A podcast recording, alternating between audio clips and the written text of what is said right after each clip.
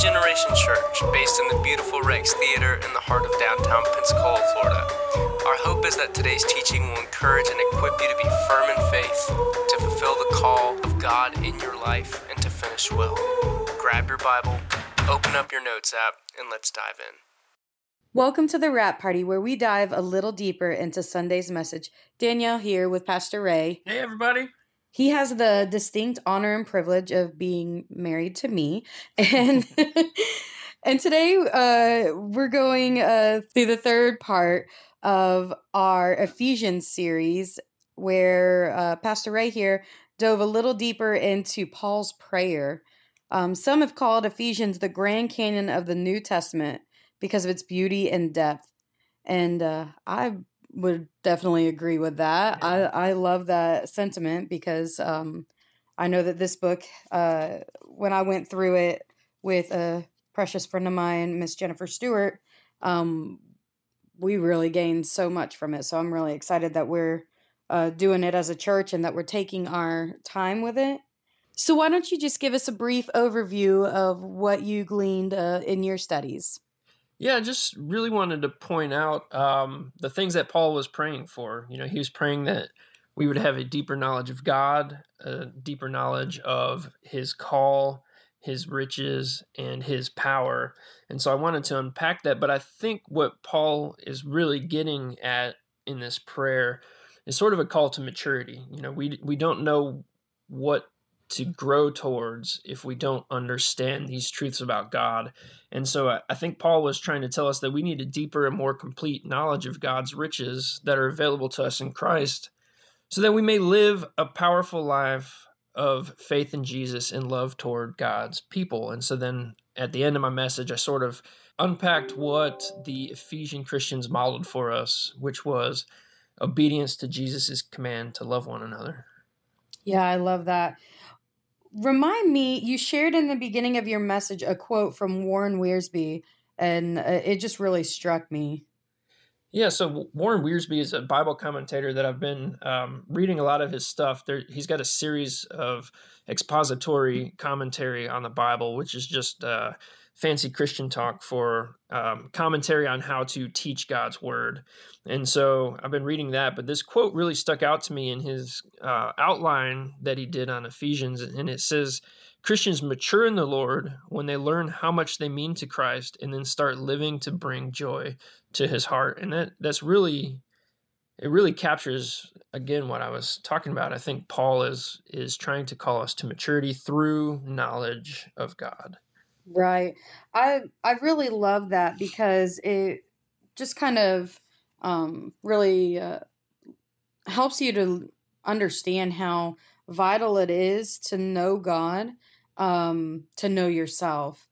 And uh, I know we, you know, being married and all that, um, I got to kind of see a little bit of the behind of the scenes and a little bit of a little bit of your heart on uh, on this that you don't always have to share fully Sunday morning because we're limited for time and things like that. But um, we had really gotten into a good conversation while you were prepping on um, culture's big push to know yourself, mm-hmm. know yourself, and um, what would you say has been uh, some of the biggest impacts on um, on even just American society with this whole wave of knowing yourself versus knowing your creator?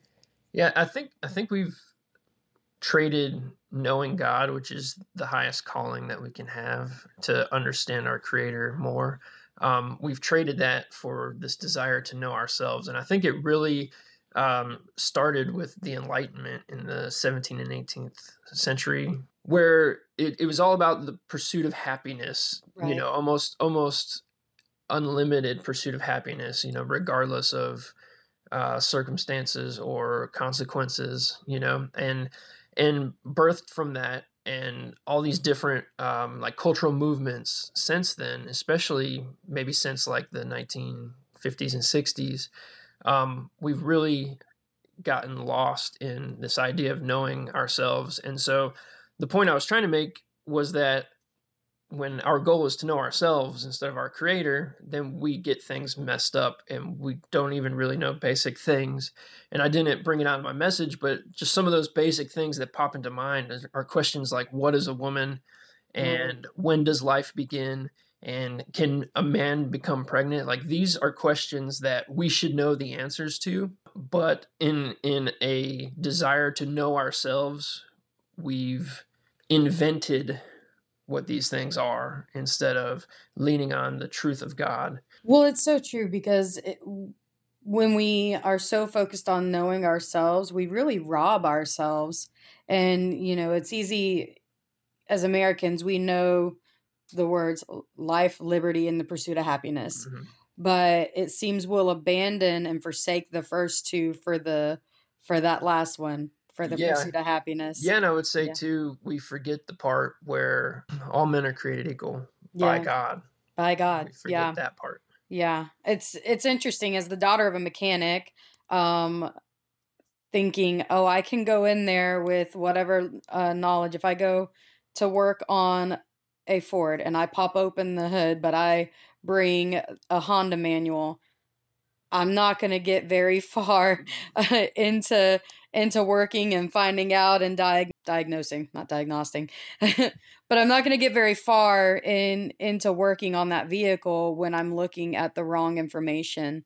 Yeah. But when we know our creator that that intense love that he has for us, that's where our identity should be mm-hmm. grounded and that's where um, that's where we should be starting from, not the other way around and trying to find God within ourselves right. because that's gonna we're gonna run empty. We're gonna run so dry and it's never gonna fulfill and we'll be scratching and and uh, digging and tearing at any other path we can find to try to find that um, fulfillment and that uh, just closeness with because you know with uh, deity because you know we've all got that god-shaped hole he's put um, eternity on the hearts of all men but so many are looking in all the wrong places to find it and that's why there's that hunger there's that like gnawing inside um, we did a series ages ago here at generation and uh, one of the messages was on the woman at the well mm-hmm. and there was a really cool video that we did before it and it kind of just showed this woman and it was talking about the um uh this gnawing itching uh need that she had inside um but it wasn't satisfied until she met Jesus that day at the well and and that was when she really saw that's whose I am mm-hmm. and that idea of whose I am is so important yeah back to Paul's Paul's prayer and what he was praying to God for you know he was praying that they would know God and then they would know their identity in Christ. And so yeah. it's to know God and then it's to know the call, the hope of the call to which you've been called. So that that right. goes towards identity. The glorious riches of God's inheritance in us, that's still speaking about our identity. Mm-hmm. Um, and then God's power, that's toward us who believe and and we have access to that power and so paul's prayer is almost twofold right it's know god and then know yourself right. which is interesting because i hadn't i hadn't thought about that perspective yeah. before yeah it's it's one of those things where you know it makes me think and really gives me just kind of pause because we're christ's inheritance which is just so bizarre to me because we get it so wrong so often and yet he looks at us as a prize as a treasure and if that doesn't help you feel valuable like i, I don't know what will yeah, I was. I just want to say one more thing. I was kind of thinking about after preaching this idea because I, I kind of unpacked how we're all members of the body and the church is the bride of Christ. But I, I find it interesting that we're called to have a relationship with Jesus individually. Mm-hmm. Um, and then we're called to have a relationship with the church. And Christ is the head of the church, church is the body of Christ. And so it's this beautiful thing where, like, on an individual level, and I talked about it in my message too, we can know God personally through salvation. And so, God, Jesus redeemed us by his blood individually. But then Christ is redeeming the church by sanctifying us, Mm-hmm. us all working together to build each other up in love. Right. And then one day, not only will we individually be completely redeemed and glorified, but as a body, as a body together, we'll also be redeemed. And then this beautiful bride of Christ that that matured through the Holy Spirit will be received complete and whole and beautiful by Jesus, the bridegroom. It's it's a cool Yeah. picture. it's just it's so uniquely beautiful and that's not something you're going to find anywhere else where um your god is willing to lay down their life to intimately know you and to have you with them for eternity like christ's the only one that does that i mean because he's the only true god but you know, if you study theology and you go through and you look at all of the other world religions and belief systems and you just read them for, you know, even if you just read them for text and you just kind of bullet point, put up, you know, okay, these are the key points. And then you look at Christianity, you just go, wow, all of this so that our Creator could know us, we could know Him, and we can relate with Him and be with him and be and be family with him. And yeah it's just so beautiful and just really really puts everything in the perspective when you look at it like that. It's like Right. the small stuff it really is small stuff. It really is. It's just interesting because, you know, as God, He knows us completely, yeah. but He wants that relationship. He Mhm. wants closeness with with us. He doesn't just want to know us like, oh, there's Danielle over there, there's Ray over Right. there. He wants to be right beside us. And in fact, He's living inside of us by the Yeah. Holy Spirit. He's that close. Um, right It's amazing. yeah less than a breath away like that's wow I really love what you said about um, how love is a sign of maturity. Um, and you kind of talked about the process of sanctification. Um, can you break that down just a little bit? You know, I know that's one of those kind of big churchy kind of words and not one that I had ever heard before um, going to church and really here at Generation in particular. Yeah, so sanctification is just the process where God makes us more like Jesus by the Holy Spirit, and and um, there's a few different ways you can can kind of look at it to maybe help understand exactly what it means. Um, one way to think about it is uh, like in the Old Testament when God rescued the Israelites out of Egypt, Mhm. He brought the Israelites out of Egypt, but then while they were wandering through the desert, he was in the process of getting Egypt out of the Israelites. Yeah. And so that's kind of how it is. Like we are saved from sin, but we still have this um, this faulty wiring where sometimes we fall into sin, Yeah. but we have a new nature. So that's not what we want to do. We want to live more like Christ does. And so the Holy Spirit empowers us to avoid temptation, to avoid sin, and to live righteously. So that's one way you can think of it. Another way that I've had it explained to me that's helpful is it's like an onion.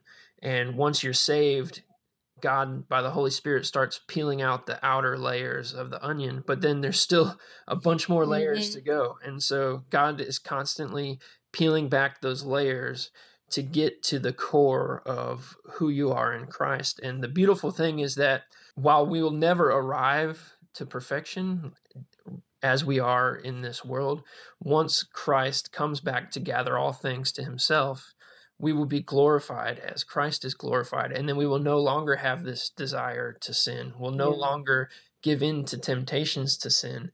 Um, we'll just be living with Jesus Christ, with God forever and eternity in this new heaven and new earth where all the problems that the earth has with natural disasters and uh, pain and suffering and all that, like all of that is wiped away. And it's a new heaven, new earth, beautiful, created perfectly as God intended. Um, it really is, in many ways, a return to the Garden of Eden where there's access to the tree of life and Yeah. we're constantly in his presence. So, yeah, sanctification is just the process where the Holy Spirit works in us to help us live this life the way God intends us to.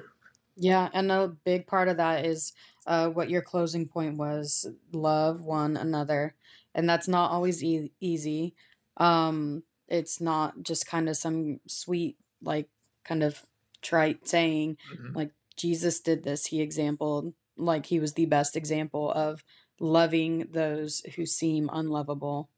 And so it's, you know, it's one of those things that we know is a command and we know it is um, vital um, to show that maturity, to show the fruit of the Holy Spirit in our lives.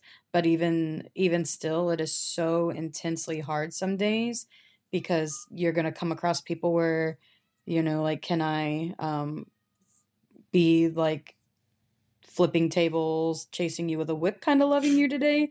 Because that's just kind of how I feel. Um, but I think that that process of sanctification gets us out of that. Um, you know, Jesus really kind of pulls away, and the Holy Spirit pulls away those layers of acting out of emotion and allows us to act out of what Christ has done for us towards people. Yeah. And so I'm I'm grateful that he does take that time because as much as I would like to say, "Hey, I believe in Jesus now, so and I love Jesus, so everything is perfect." Uh, in my own life, seeing how God has worked to um, pull away the the walls really that I myself have built, you know, um, to be able to love people that I never thought I would be able to say, "Hey, I genuinely love them and wanna wanna be in heaven with them someday." And that's the ultimate goal. Mhm. Not vengeance, not trying to pay them back for ways they've hurt me, but to genuinely go, you know what? I really just want the best for them. And the best is them knowing Christ. hmm Yeah, one one thing I was thinking of in Jesus's command to love one another, he says that by this all people will know that you are my disciples if you have love for one another. And so as we mature together as the body of Christ and we're building each other up in love, it really is an opportunity to share the gospel because when people see how we treat each other, they'll they'll see God. They'll they'll know that we belong to Christ. Um, and then I think the Holy Spirit can use that as a means to draw them to Jesus. Right. I'm so grateful for God's grace in my own life. And when you really take the time to to look at how much you've been forgiven, um, it makes it easier. Yeah. It makes it easier to let things go. Uh, we live in a very self uh, focused culture, and we don't often look at our own shortcomings. We tend to look at how we've been wronged and how we feel like we um, are owed in some way. And it, it's just so, so destructive because really we've been given everything we need and didn't deserve a single ounce of it. God's grace is so freely given and we could never earn it. And, you know, when we look at that and we look at the cost of that grace and the cost of our relationship and eternity with Him, it, it just makes everything fall into perspective and makes it so much easier to go, you know what? Let's just let the small things be small things Mhm. and move forward in love. It doesn't mean you can't have healthy boundaries. It doesn't mean that you have to, con- you know, allow continual acts of disrespect and things like that. It's not an excuse for abuse, but it is a way of saying, I don't have to hold on to this because God's got it. Yeah. And my job is to move forward in love and um and to just keep making each next choice what's going to honor God best Mhm. because he deserves it. He deserves that. He deserves our honor, our glory, our praise, our life. So, yeah. Amen. Well, thanks, Danielle, for doing the podcast with me this week. yeah, I love being able to do this uh, with you whenever we get the opportunity. So, that's great. Awesome. Well, everybody listening, and we hope you've enjoyed this conversation. And we pray that you are learning a lot through this series on Ephesians. Tune in this coming Sunday when Pastor Greg will continue. He's looking at Ephesians 2, verses 1 through 10. But for this week, that's, a wrap. Thanks for hanging out with us at Generation. You can connect with us on Facebook or Instagram at Generation Pensacola or go to the website at generationpensacola.com and from wherever you download your podcasts. If today's teaching impacted you, we'd love to hear about it, so please drop us a note.